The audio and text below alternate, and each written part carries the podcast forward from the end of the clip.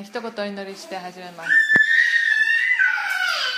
天のお父様、えー、今日のこの一日をありがとうございます。あなたの御言葉を学ぶことができるこの機会をありがとうございます、えー、どうか私たちがこのルツを通して、えあなたが私たちに教えようとしておられることを、え理解することができますように、えそして、え本当にルツの生涯を通してどのような姿勢を持って自分がどのような境遇に置かれようともあなたを仰ぎ見ながら生きることができるこの祝福それをあなたは必ず報いてくださることをまたここから学ぶことができますように一人一人今置かれている状況は違うと思いますけれどもあなたの御言葉から学ぶことがまた自分に適応することができるものを持って帰ることができるように導いてください。イエス様の皆によってお祈りします。アえー、ルツ記を今あ学んでいます。そしてこの一章では前回も話しましたけれどもエリメレクという人が自分の妻ナオミを連れて2人の息子と一緒に、えー、住んでいたベツレヘムからモアブという外国に行ったという話でした。なぜそうしたかというとベツレヘムのエリアで飢饉が起きたのであ彼らは食べ物が必要だからということで行ったですね。ところがそこにいる間に、えー、モアブの女性と結婚この息子たちがしましたがあ夫がナオミの夫は死にまたこの2人の息子たちも子供を持つことなく死んでしまいます。残されたのはナオミとそしてオルパとあルツです。そしてナオミはですねベツレヘムの方でまた収穫ができるようになったみたいだと飢饉が収まったという噂を聞いてやっぱり帰ろうと。え未亡人にはですね非常にその立場的に何もないわけですね。ましてや外国に彼女は親戚も土地も何もあるわけではないのでせめて帰ろうと。そしてなんとか遠い親戚か何かに多分ですね戻った時にあお世話になろうかっていうまたそこに持ってた土地とかもあったようなのでそこにせめて戻ったらなんとかなるかなと思ったと思います。でもナオミは非常に、えー、自分たちに自分に降りかかってきたさまざまなこの不幸ですね、えー、夫も息子たちも死んでしまう。また子供が他にいない。孫もいないという状況をとても憂いています。嘆いています。悲しんでいます。で途中までお嫁さんたちもですね一緒に彼女とベツレヘムに戻るつもりで彼女も一緒に行かせるつもりで途中まで行くんですけれども、えー、結局やっぱり彼女は彼、えー、そのお嫁さんたちを連れて帰っても何にもならないと。彼女たちのために何にもすることがしてあげることができない、えー、わけですね。彼女たちが再婚できるあてもないんですね。だから非常に彼女の負担、えー、彼彼女たちの負担になるからああなたたちはせめて実家に戻ってあもう一度誰かと再婚できるようにあしなさいと。でオルパの方はそれをあ承諾して帰りますがルツはですね、えー、絶対に帰らないと。自分は一緒に生きたい。あなたの神は私の神です。あなたの民も私の民です。そういう強い覚悟を持って一緒に帰りますと言うんですね。そして彼らは帰った時に、まあ、ベツレヘムに着くとこのナオミが非常に変わり果てた状態で戻ってきたこととそしてこのモアブのお嫁さんを連れて帰ってきたということでちょっとした騒ぎになります、えー、そして、まあ、ちょうどこの頃大麦を借り入れる時期。4月頃ですね。春の頃に彼らは帰ってきます。さあここからまたストーリーが大きく展開していきますので少し見ていきたいと思います。まず2章から読みます。ナオミには夫の親戚でエリメレクの一族に属する一人の有力者がいた。その人の名はボアズであった。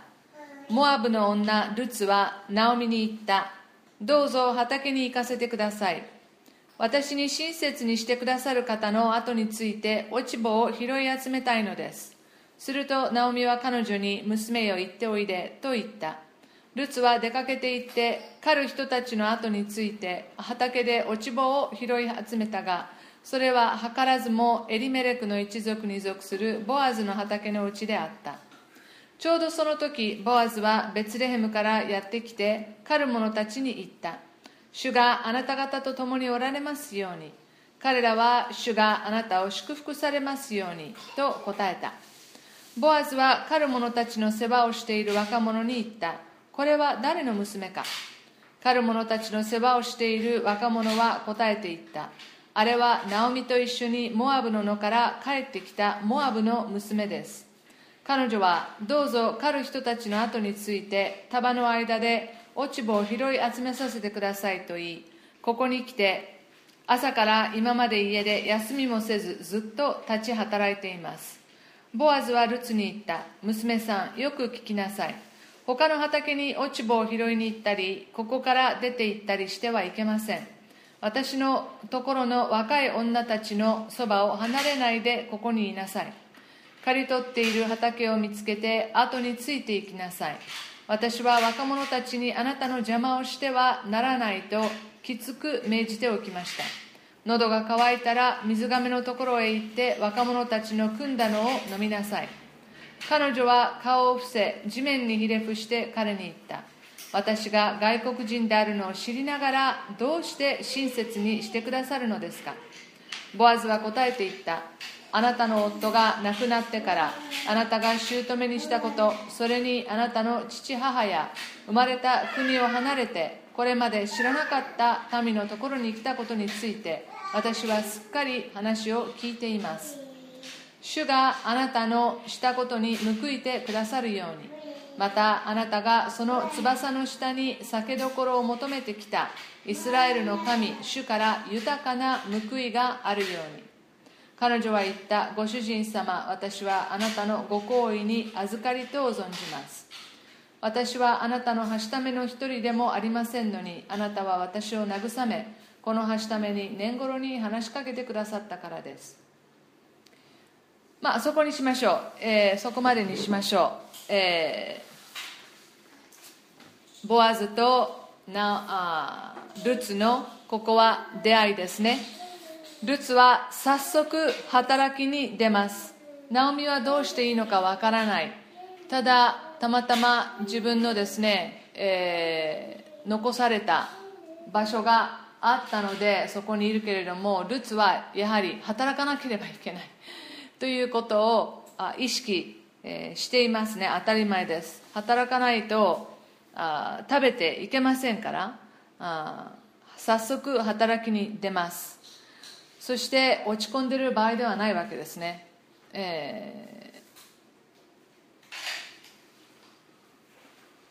彼女はですね、えー、自己憐憫に浸っていないルツは私はなんてかわいそうなんだろう。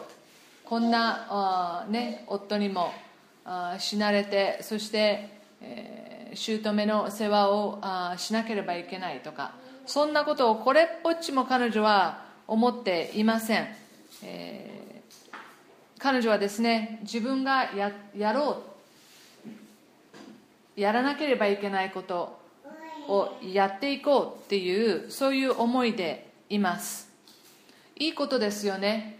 あなんでこうなるんだろうああなるんだろうっていうふうに思うのではなく自分が今できることをする。そしてそれを一生懸命やる、えー、そういうことで私たちはものの見方考え方が変わっていきますよね。もちろん私たちのもともと行動を起こすから私たちの考え方が変わるんではないです。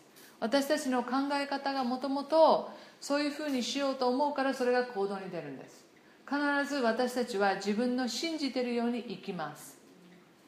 ルツにはそういうポジティブ思考というか、えー、何かそしてもちろんナオミという世話をしなければいけないあ目の前にいる姑がいたんですね。ですから彼女はそのことを考えています。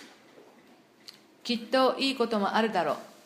あ皆さんもですね何か落ち込んだりした時なんでこうなんだろうああなんだろうって思った時にそのことでただただあなんていうのこう落ち込むだけではなく今のこの状況で私は何ができるだろう、えー、もしかしたら具合が悪くて寝たきりかもしれない。それでも私たちは神様に対しての思いを持つことができます。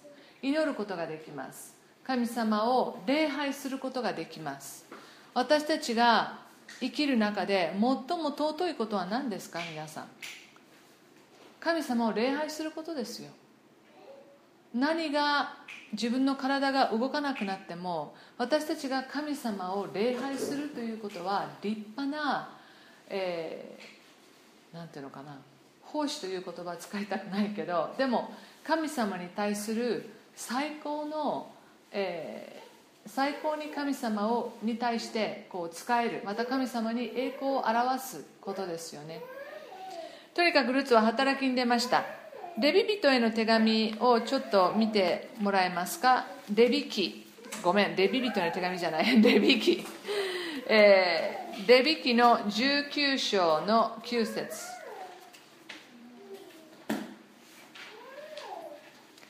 この当時のイスラエルこの当時から？と言ってもいいかもしれません。素晴らしい神様はですね貧乏な人また外国の人にもあ食料があてがわれるために、えー、掟を作っていました。19章の9節。レビキ19章の9節。あなた方の土地の収穫を借り入れる時は畑の隅々まで飼ってはならない。あなたの収穫の落ち葉を集めてはならない。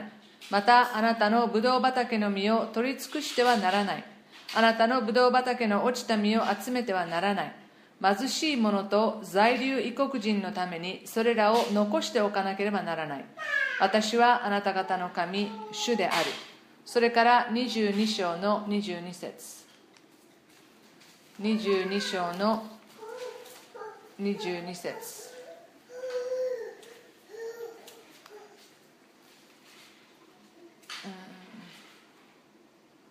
ごめん違うわ。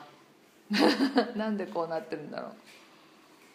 これ違いますね、えー、ごめんなさい、えー、19章の9節だけ。ここはですねあのこれからルツがすることですがこのボアズの土地に遠い親戚なんですね。そこの畑のところに行ってこれから落ち葉を彼女はこう拾いに行くんですがこういった暗黙のルール、まあ、暗黙じゃないですけどルールがありました。貧しい人土地を持っていない人も落ち葉を拾うことができる。しかもですよ皆さん在留異国人もそれができた。これすごいと思いません？もう4000年以上も前の話ですよ、えー、そんなような人たちに対してこのような非常にレベルの高いこの文化ですよね。えー、あえて置いときなさいと。わざとそこに人々が拾うことができるようにえー、置いとく。いまだにこれはイスラエルで行われているというふうに聞いています。素晴らしい、えー、自分の収穫できるというのは自分が働いただけではない。神様の恵みがそこにある。そして神様の恵みは他の人にも与える分け与えるためにあるということですね、えー、もう一度2章に戻りましょう、えー、3節。ルツは出かけていって狩る人たちの後について畑で落ち穂を拾い集めた。とありますね、えー、彼女がまあ貧乏だっていうことをまあなんていうの？表明してるようなものですよね。拾い始めたらね。ああこの人は、えー、貧乏なんだ。またあもしかしたらちょっと、えー、背格好とか着てるものがちょっと違っていてすぐに外国人だということが分かったかもしれません。彼女はですねルツは貧乏です皆さん。ルツは外国人です。そして女性です。これ以上低い地位はないです。そのような彼女はですね最も底辺にいる人間の一人でした。でもルツはナオミへの愛そして神様への信仰のゆえに働いています。あ怖かったかもしれませんね。皆さんもどうですか？隣の国に行ってえー、言葉も片言しかわからない。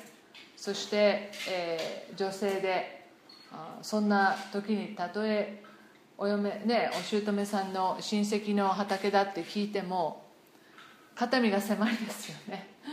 ちょっと怖いですよね。でも彼女はそこに、えー、いました。ところがここに3節にですね、えーそれは図らずもエリメレクの一族に属するボアズの畑のうちであった。ルツは知らないで行ったんです。図らずもっていうのはもう著者がですね皆さん考えてみてくださいと、えー、ルツは知らないで、えー、ボアズの畑に、えー、行きました。ここから何かが始まりますよっていうことをこう暗示してるっていうねことを言いたいんでしょうね。そしてこの時にボアズが現れます。で狩る者たちに主があなた方と共におられますように。これがボアズの毎日の挨拶でした。そして、えー、働いている人たちも、えー、ボアズに返します。主があなたを祝福されますように。この言葉だけでもボアズの中に非常に強い信仰心神様への信仰があるということが分かります。主があなた方と共におられますように、そして彼らも主があなたを祝福されますように。素晴らしい挨拶ですよね。どうですか皆さん。これからやります？日曜日。誰かに会ったらね。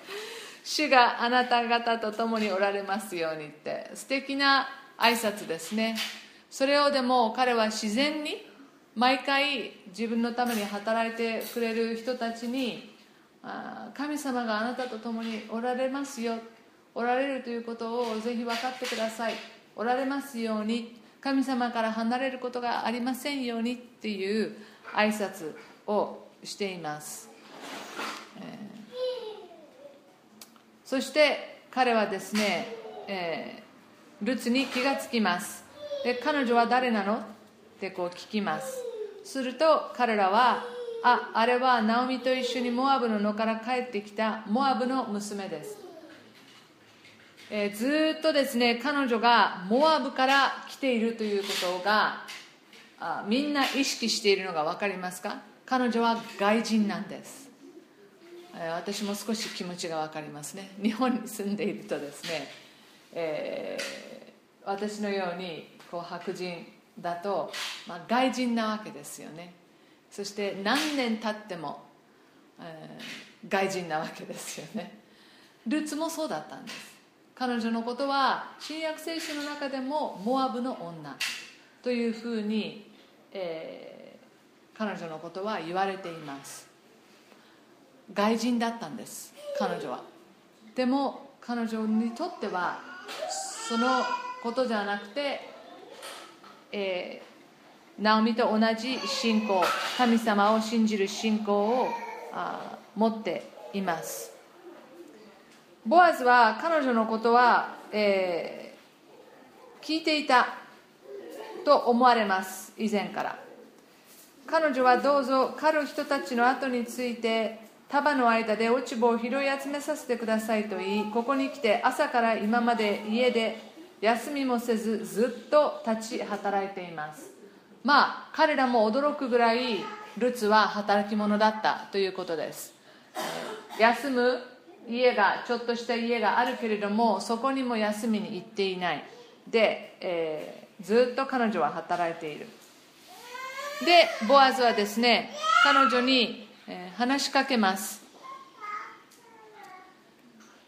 娘さんよく聞きなさい。他の畑に落ち葉を拾いに行ったりここから出て行ったりしてはいけません。私のところの若い女たちのそばを離れないでここにいなさい。刈り取っている畑を見つけて後についていきなさい。私は若者たちにあなたの邪魔をしてはならないときつく命じておきました。喉が渇いたら水がめのところへ行って若者たちの汲んだのを飲みなさい。優しいですね。優しいです。本当にボアズの人格がここで、えー、現れています。彼はですね彼女を外国人というふうに彼女の外面を見ていない。でも彼らから聞いた本当によく働いている。そしてナオミと一緒に戻ってきた。あそしてナオミのためにも働いているルツを見ます。ボアズはルツの外側を見たんじゃなくて彼女の内面を見ることができる男性でした。ボアズの彼女への接し方は本当にイエス様が多くの人々に接したのと同じような接し方です、本当にその優しさ愛の深さがここに現れています。そして彼女が守られるように自分の自分のもとで働いている人たちは彼女のためにちゃんと世話をするというか目をかけてくれるかもしれないけれどもあ他のところあに、えー、行かないように彼は言っていますね。あここから出て行ってはいけません。危ないかもしれないわけです。他のところに行ったら。だから私のところで、えー、狩りま狩ればいいですよ落ち葉を拾えばいいですよ他のところに行かないでもうここだけにしなさい。そして若者たちにはあなたに邪魔しないようにってもちゃんと言ってありますからと。念を押したんでしょうね彼らに。あ彼女が働きやすいように、えー、しています。でもこの狩る者たちの世話をしている若者たちもルツに対してはもうすでに好意的ですよね。えいいことを言っています。彼女に対してね、えー、そして彼はですね本当に、えー、彼があする必要がある以上のことを彼は言ってるんですよね、えー、ここまで、えだから本当に彼は優しく親切なあ人だった。ルツはここまでここまで優しくしてもらえるとは思ってなかったと思います。だから10節彼女は顔を伏せ地面にひり伏して彼に言った。私が外国人であるのを知りながらどうして親切にしてくださるのですか？私が外国人であるのを知りながらどうして親切にしてくださるのですか？彼女は自分が外人だということを強く意識しています。まあ当たり前ですけれども。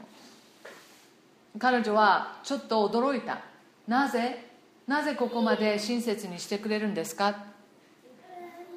そしてボアズは言います。あなたの夫が亡くなってからあなたが姑にしたことそれにあなたの父母や生まれた国を離れてこれまで知らなかった民のところに来たことについて私はすっかり話を聞いています。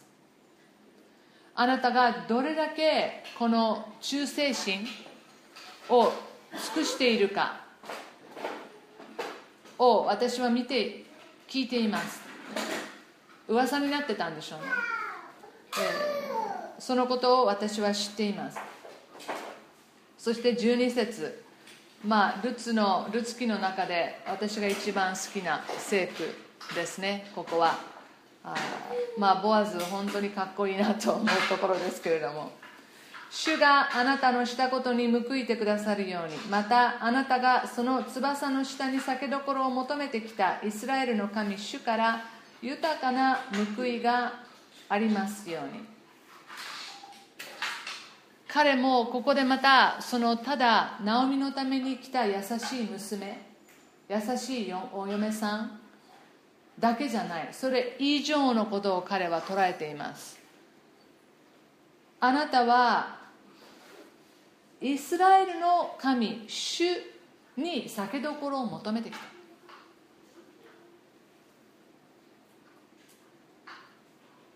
確かにそうですよね。ルツ何にもないんですから、はい、ナオミの面倒を見て自分が得るものはないんですよ。でもナオミを愛するがゆえに彼女はこのことをした。そして彼女の信仰この神様を信じている人たちと一緒に暮らしたい。彼女の信仰がどれほど強かったか。そしてもうモアブの地を離れて自分が生まれ育った地を離れてでも彼女にとってはもう神様が彼女の、えー、なんていうのかな。こう家というか自分がそこに属する、え、ものでありたい。そこに彼女は自分の酒どころを求めてきました。また言い方が指摘です指摘ですよね。あなたがその翼の下に酒どころを求めてきたイスラエルの神主から豊かな報いがあるように。非常に指摘なあのあれですよね。えー、私はねここを読むときに、えー、こう思います。ボアズはルツを見た時に自分の母親を思ったと思います。ボアズの母は誰ですか？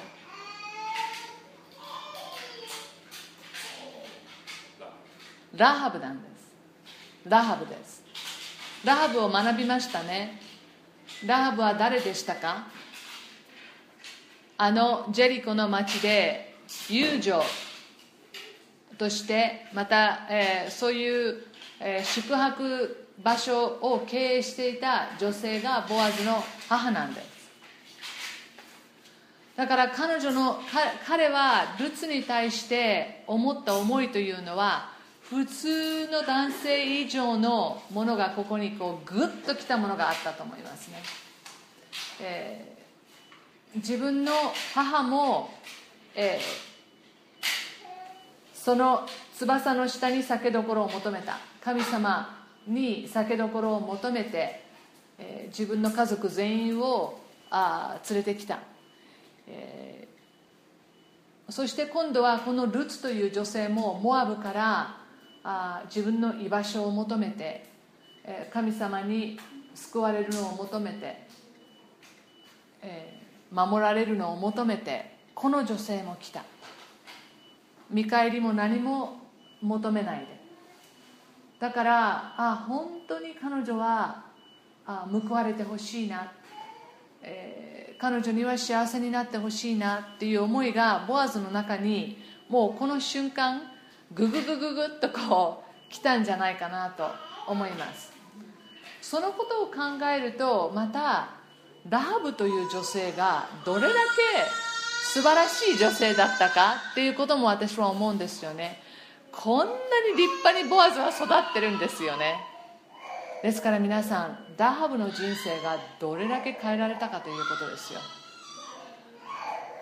神様を信じた時に人の人生は変わるんですよ。あなたの人生変わりました？もうここにいる人の中でもね変わった人いますよ。エレンが言ってましたよ。あそこにいる眼鏡かけた人。変わった。変わったって。言ってましたよ。本当に。えー、本当にね人の人生はね変わるんです。神様に触れられて。考え方生き方あ物事の捉え方、えー、未来全部変わるんですね。もうボアズというこの息子を育てた。もちろんラハブだけじゃないラハブのそのボアズのお父さんも立派な人だったでしょう。がもうこのこの12節に私の中ではこのボアズの生い立ちから人生から全部がなんかこう凝縮されてるような感じがして、えー、そして私たちもこれをですね自分の信仰告白としてえー、用いることができると思います。皆さんもその翼の下に酒どころを求めてイスラエルの神主に近づいたんですよ。来たんですよ。だからイエス様が皆さんに声をかけるかのようにボアズの言葉はですねそれに神様が報いてくださいますようにというね、えー、言葉。えー、そしてですね彼女はですね13節ご主人様私はあなたのご好意に預かりとを存じます。これもねみんなすっごく素晴らしいの。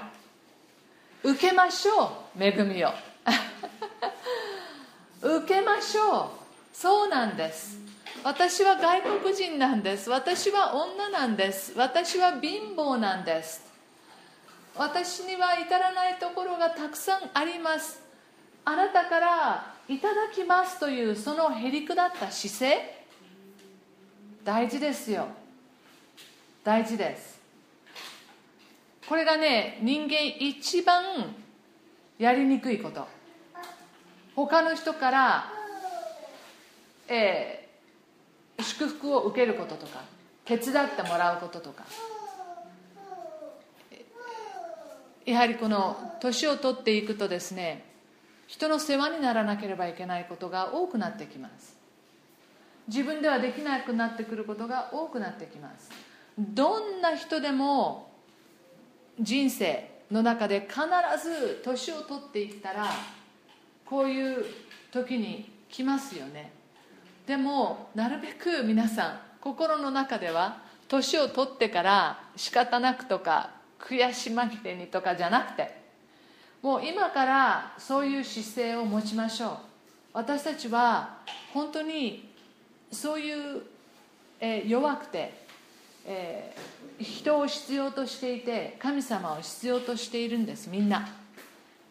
このルツのこの素直さ。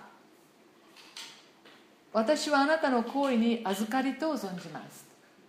素晴らしいです。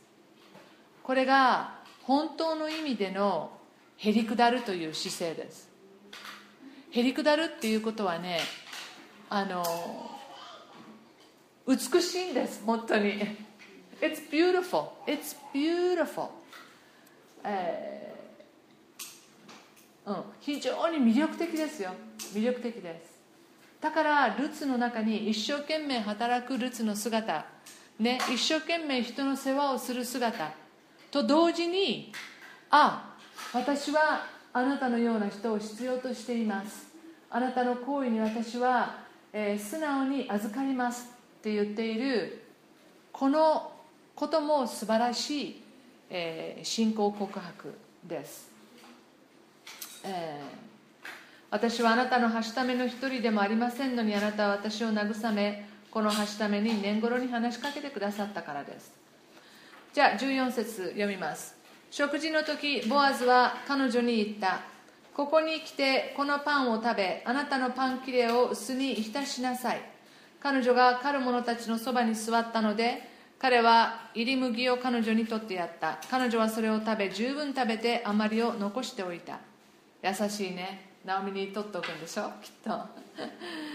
彼女が落ち葉を拾い集めようとして立ち上がるとボアズは若者たちに命じていった。あの女には束の間でも穂を拾い集めさせなさい。あの女に恥ずかしい思いをさせてはならない。それだけでなくあの女のために束からわざと穂を抜き落としておいて拾い集めさせなさい。あの女を叱ってはいけない。もうねちょっとねボアズルツが好きになってるとは思わない？えー、ただの優しいおじさんじゃないような気がするけどまあこれはねあの、私あのなんていうの？こう私がロマンスに弱いからかもしれない、えー、でも明らかに彼は、えー、恋愛感情はないにしても明らかにルツに対しての魅力はあの感じていると思います。その一人の、えー、その信仰を持ったあ女性としてそしてナオミの世話をしようとする彼女のその部分を彼は魅力を感じていると思います。とにかく言うこと一言一言がねかっこいいのよボアズは。本当に。うん。あのだから男の人が優しいってのは、えー、素敵なことです。どうか皆さんも自分の息子を育てる中でねこの優しさ子供が息子が特に優しかったら褒めてあげてください。本当に褒めてあげてください。あの優しくするということはその子供が強いということです。本当の強さは優しさにありますよね。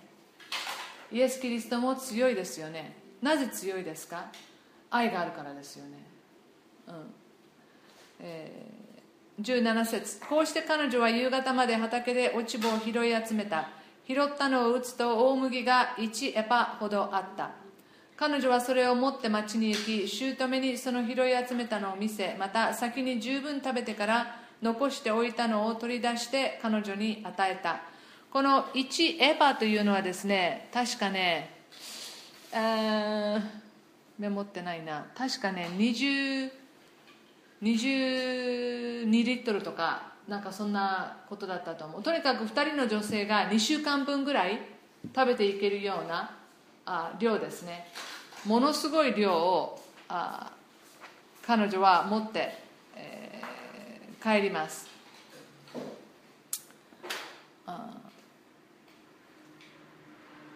このちょっと戻りますけど14節の、パン切れを酢に浸しなさいってありますね。これは酸っぱくなったあブドウ酒です。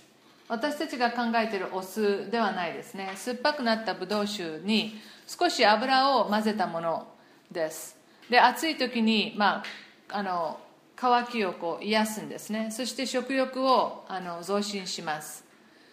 で、えー、この入り麦っていうのは十分乾燥していないままの大麦をちょっといったものですね、まあ、こういうものを食べています。とにかくこのあ22って言います。23リットルぐらいかもしれない。異常なほどの量ですよね。すごいですよね、えー、たっぷり、えー、もらいました。そして19節。姑ナオミですね。は彼女に言った。今日どこで落ち葉を拾い集めたのですか？どこで働いたのですか？あなたに目を留めてくださった方に祝福がありますように。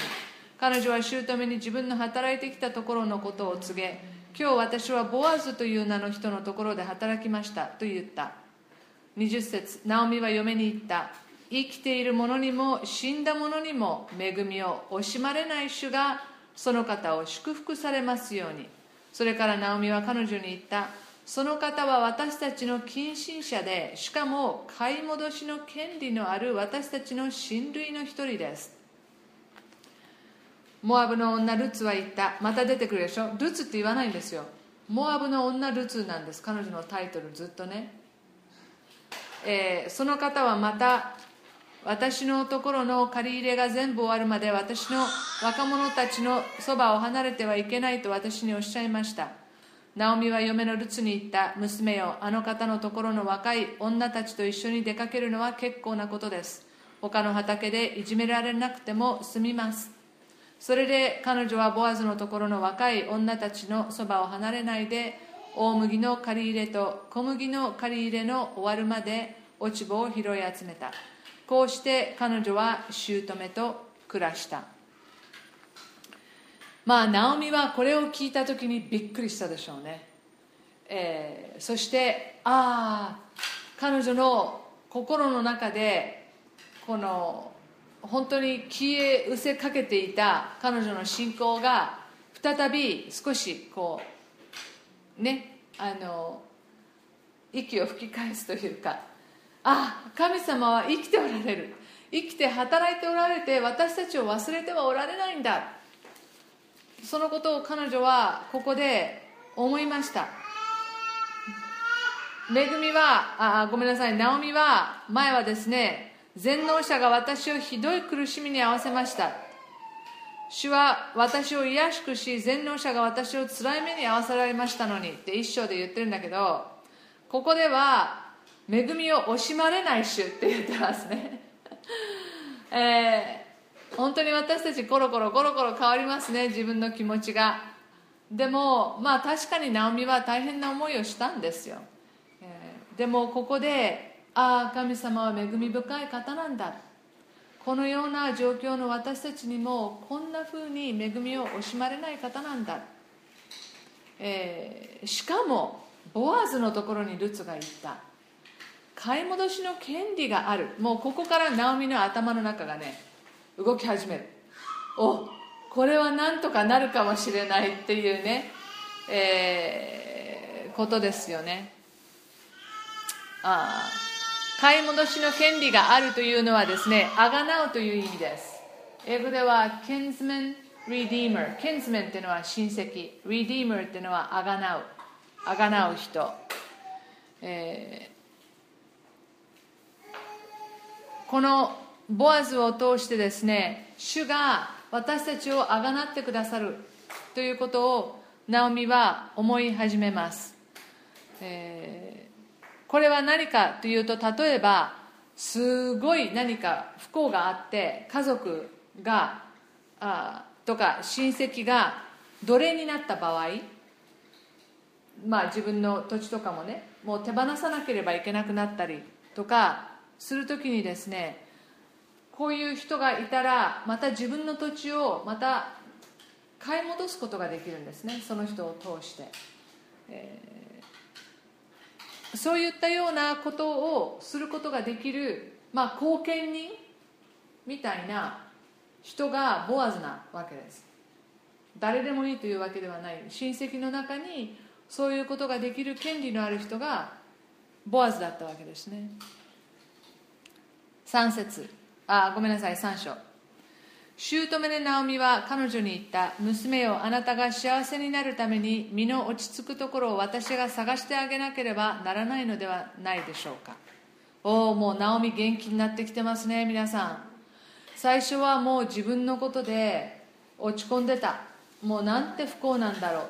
でもナオミは元気になってきてルツのために何かしてあげなければいけないと思うようになったわけですね。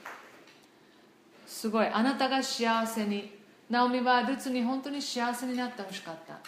こんなにしてくれたお嫁さんに対して何かしてあげたい。そしてボアズと出会えたことでナオミにもできることがあるということが分かったんですね。ルツうまくいったらルツを嫁にもらってくれるかもしれないということが見えてきたわけです。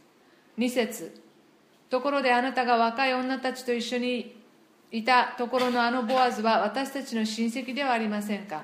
ちょうど今夜あの方は内場で大麦をふるい分けようとしています。あなたは体を洗って油を塗り晴れ着をまとい内場に下っていきなさい。しかしあの方の食事が終わるまで気づかれないようにしなさい。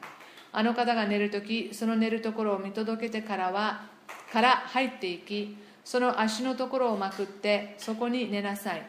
あの方はあなたのすべきことを教えてくれましょう。ルツは姑に言った。私におっしゃることは皆いたします。こうして彼女は内場に下っていって姑が命じたすべてのことをした。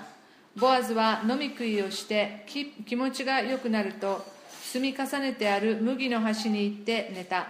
それで彼女はこっそり行ってボアズの足のところをまくってそこに寝た。夜中になってその人はびっくりして起き直った。なんと一人の女が自分の足のところに寝ているではないか。彼は言った。あなたは誰か。彼女は答えた。私はあなたのはしためルツです。あなたの覆いを広げてこのはしためを覆ってください。あなたは買い戻しの権利のある親類ですから。するとボアズは言った。娘さん主があなたを祝福されるように。あなたの後からの真実は先の真実に勝っています。あなたは貧しい者でも富む者でも若い男たちの後を追わなかったからです。さあ娘さん恐れてはいけません。あなたの望むことは皆してあげましょう。この町の人々は皆あなたがしっかりした女であることを知っているからです。ところで確かに私は買い戻しの権利のある親類です。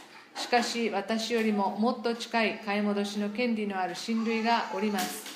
今晩はここで過ごしなさい。朝になってもしその人があなたに親類の役目を果たすなら結構です。その人に親類の役目を果たさせなさい。しかしもしその人があなたに親類の役目を果たすことを喜ばないなら私があなたを買い戻します。主は生きておられる。とにかく朝までお休みなさい。こうして彼女は朝まで彼の足のところに寝たが誰彼の見分けがつかないうちに起き上がった。彼は内場にこの女の来たことが知られてはならないと思ったのであなたの着ている街灯を持ってきてそれをしっかり掴んでいなさい。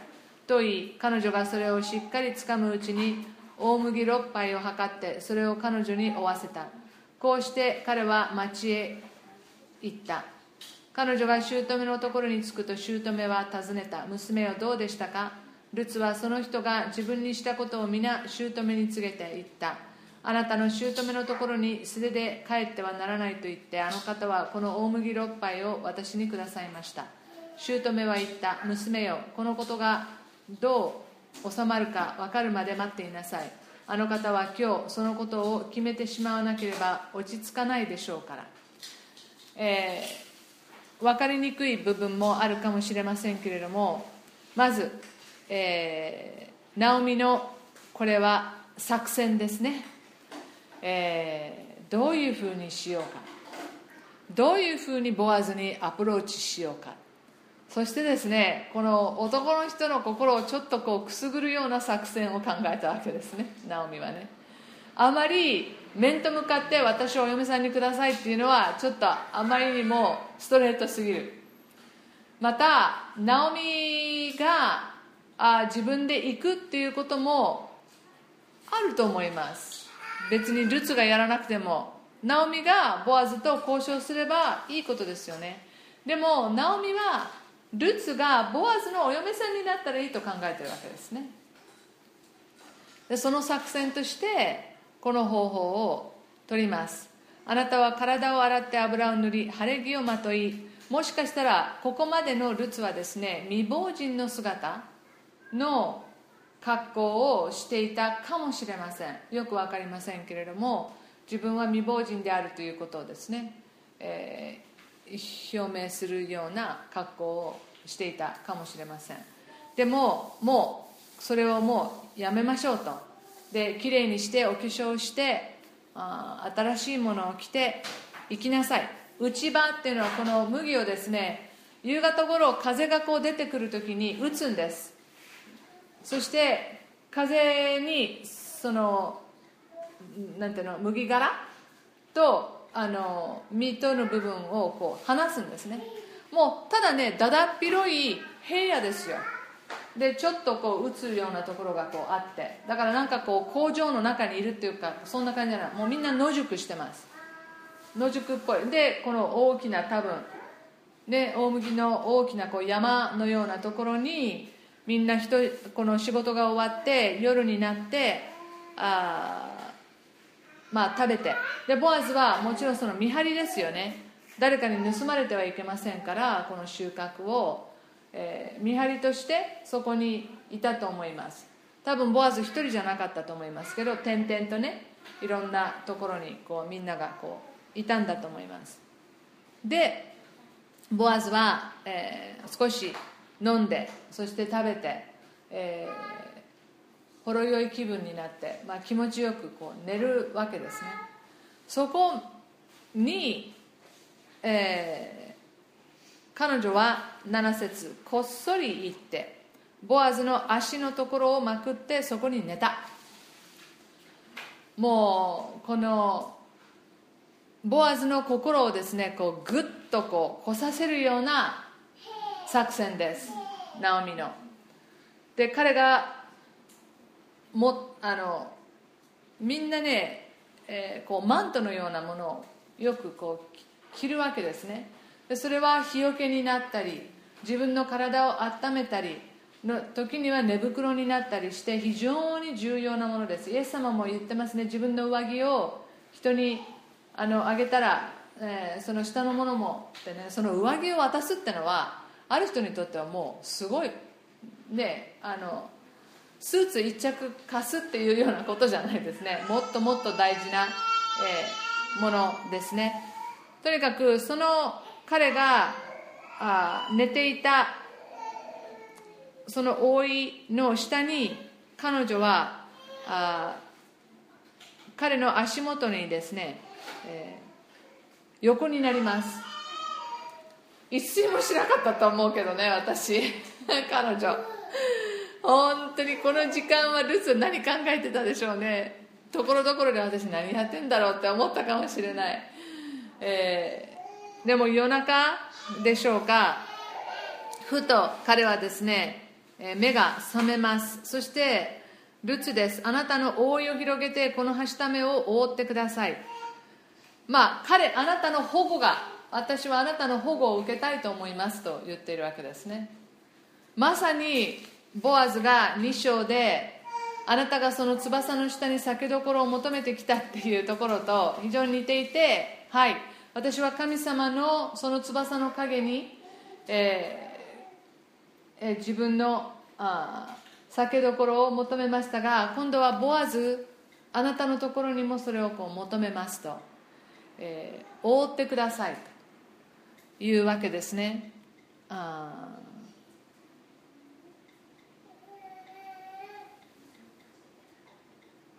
これは成功します。ボアズは全部ここで読めます。あナオミはこういうことを考えているんだなと。えー、そしてルツがあお嫁に行くことができるように。そして、えー、ルツとボアズの間に生まれた子供は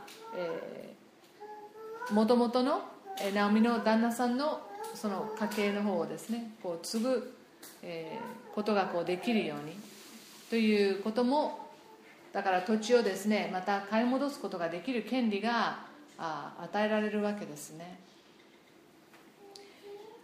そのことをあボアズは全部あ分かりますそしてもちろん彼女と結婚するということもそうなんだと。10節あなたの後からの真実は先の真実に勝っています。これはあなたはモアブから出てナオミのために来ただけではない。それにも増して今度は私とも結婚していいと。そこまであなたは、えー、やってもいいと思ってくれている。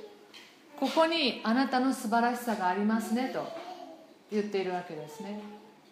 ルツは全部人のためにやってます。ナオミのため、えー、そしてその親類のため。本当にみんなのために彼女はやっています。あなたは若い男たちの後を追わなかった。ナオミに頼めば、えー、ルツは他の人を紹介してもらえたかもしれないですね。でもボアズはここで見ると、えー、随分、えー、年を年上だったようです。でここは分かりません。彼があまあ、独身だったということは間違いないと思います。以前結婚していたのかもしれないですね。あそして奥さんが亡くなったのかもしれません。ここまで独身を通したとは、まあ、これ私個人の意見ですけどずっと独身を通したとはちょっと私は考えにくい。でもわからないですよ。でもこの時代大体みんな結婚しますよね。あの今の時代の若者とこう全然違いますから。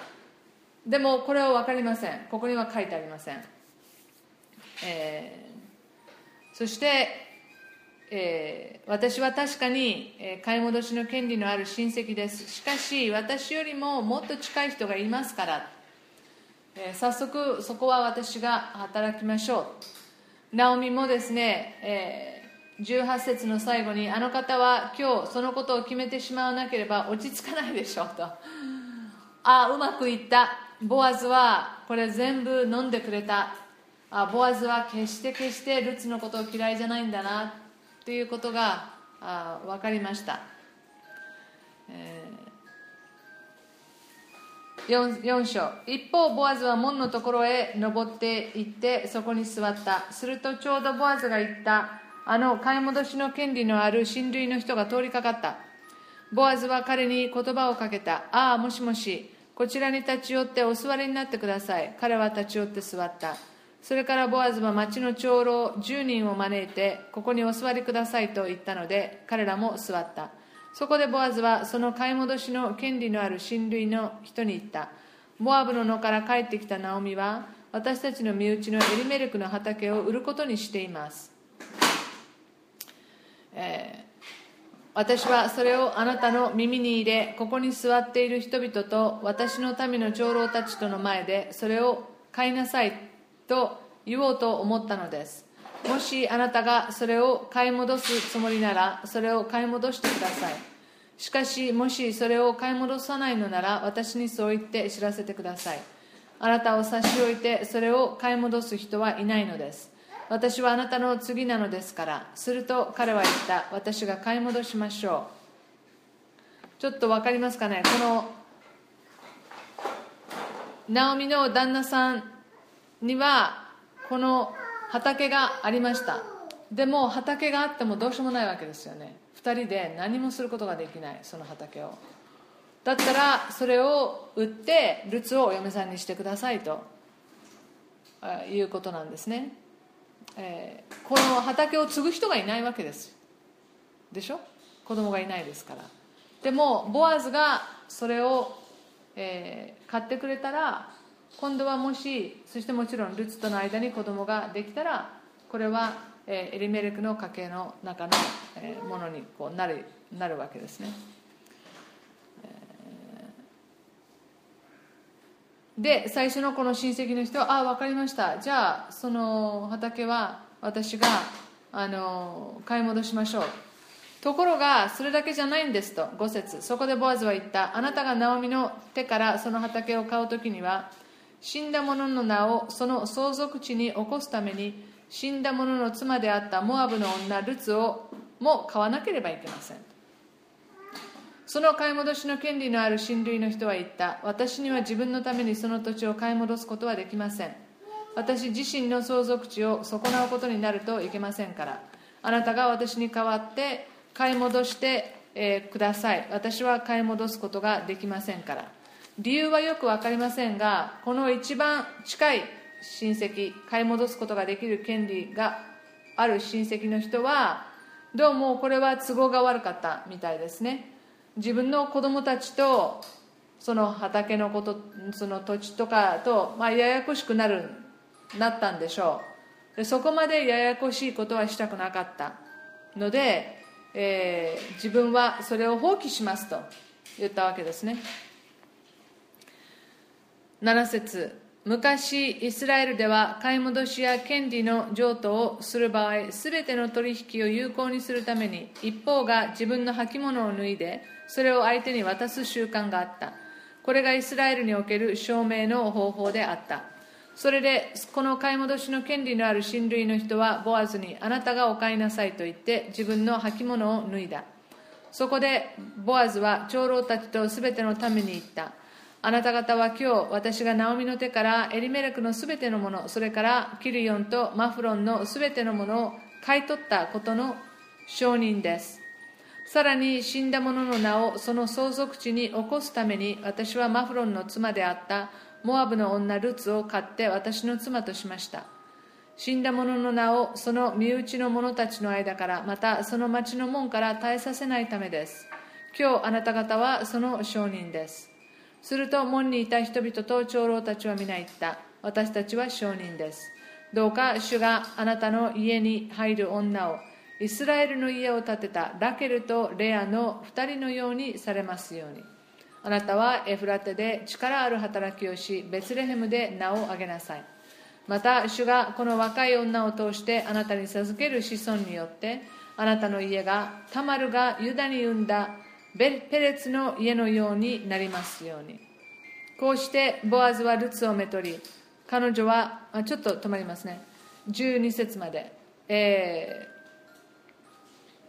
ー、だ分かりますかね？大体何が起きたのか。少しこの風習とかで分かりづらいところもあるかもしれませんけれども簡単に言うと、えー、ナオミもハッピールツもハッピー、えー、そしてナオミも旦那さんや息子たちも亡くなった亡くなって自分が母として嫁として、えー、やるべき任務をちゃんと果たさなかったという負い目があったと思いますが結果的にはあ嫁としてのナオミのですね嫁としての、えー、働きをここでルツがボアズと結婚してそして子孫を残すことで、えー、務めを果たすことができます。ですからこのルツもすごいですけどボアズもやはりすごいですね。このように、えー、してくれています。あそしてあやっとエリメレクに対してもしかしたら彼女は負い目があったかもしれないけれどもこれで相続地がこう与えられる。あそして、えモアブの女もですね一応その買ったとありますね10節に。モアブの女ルツを買って私の妻としましたとあります。なんか聞くとねえって思うかもしれないけどまあボアズですから大丈夫ですよ皆さん。とても素敵な旦那様になること間違いなしですね。で本当にボアズも不思議なものを感じたんじゃないですか、えー、この自分の母ラハブも外国人だった。けれども自分も、え、自分の父親と同じようにですね外国人とあ結婚することになった。っていうことは彼ももともと夢にも描かなかったと思いますね。あでもそうなります。そして、えー、門にいた長老たちはですね、えー、モアブに対しあごめんなさい。ボアズに対して、えー、このルツがラケルとレアの2人のようになりますようにと。またその子孫によってあなたの家がタマルがユダに産んだペレツの家にのようになりますようにと。皆さんタマルも覚えてますよね。タマルはユダとの間に、えー、妊娠してそして、えー、この双子を産みますね。そしてペレツがこのユダの家系をずっとこうえー、続けていくわけです。あのですからここにこのタマルの名前が出る。まあなぜかというとこれこれから家系が18節から出てきますけれどもペレツの家系ってありますね。ペレツの家系はこの通りである。だからまあタマルがユダに産んだペレツの家のようになりますようにってあってもまあおかしくはないんですけれども。ですからこのことを通してもどれだけ神様が恵み深い方であるか憐れみ深い方であるか。神様はいろんなルールを作られました。立法を作られました。でも、えー、そしてその中に歩むようにと。でもその中に違法人だからあなたはアウトですと。貧乏だからあなたはアウトですとか。女だからあなたはアウトですとか。そういうの一切ないですよね。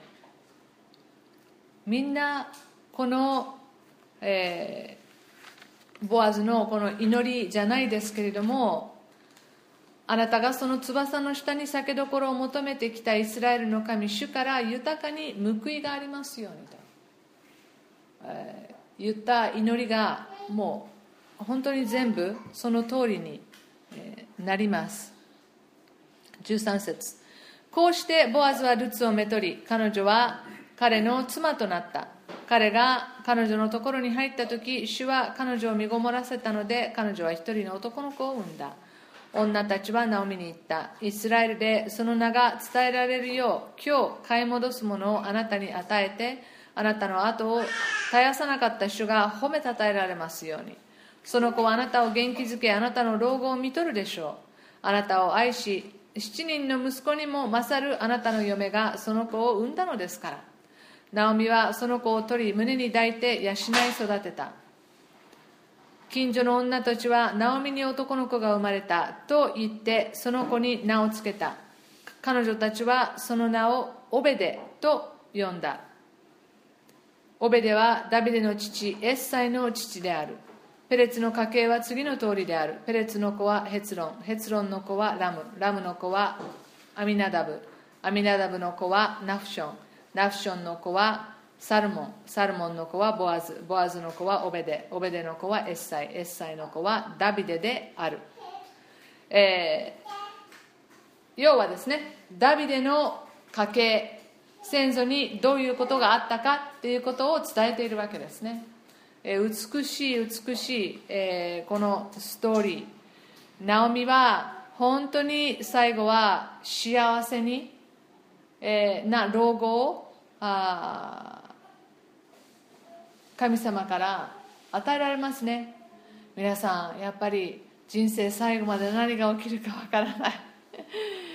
えー、本当に帰ってきた時のナオミはああもう人生おしおしまいだ。って思ってたナオミがですねこういうふうにして自分の子供のようにあこの孫をこう育てる。で私ここでもう一つ興味深いなと思うのはこの血が通ってないんですよね。ね。お嫁さんと姑さんですよね。そしてボアズですよね。でもこの人たちが家族になった。そしてオベデが生まれた。オベデという名前の意味はしもべという名前で意味です。まあなんか本当ボアズとルツがつけそうなあでもここにはね彼女たちはその名をオベデと呼んだとありますから多分その姿ですね、えー、ボアズも本当にそういう姿勢を持って、えー、へりくだった姿勢を持ってナオミやルツを受け入れたそのしもべの姿また明らかにルツのそのしもべ的姿があったかもしれませんね。だから彼の名前をそのようにつけたのかもしれません、えー、イエス様は私たちの贖い主ですよね。私たちを奴隷からあ贖ってくださり神の子供としてくださった私たちの贖い主です。ボアズの中にそのイエス様がなさったことを見ることができます、えー、もしルツが点点点点点ですよね。もしルツが行かなかったら もしルツが他の畑に行っていたらもうもしルツが何々していなかったら話はもうどうなってたかえー、全然分かりませんね。もちろんでもこれは神様の計画でした。そしてこの日本語的言い方をするならばどこの馬の骨かわからないという言い方をしますけれどもこの外国人違法人他の神々を拝んでいたモアブの土地から、えー、来たこのモアブの女がですねダビデのひいおばあさんなわけです、えー、そしてイエス様の系図に組み込まれます。そこを見ましょうか。マタイによる福音書。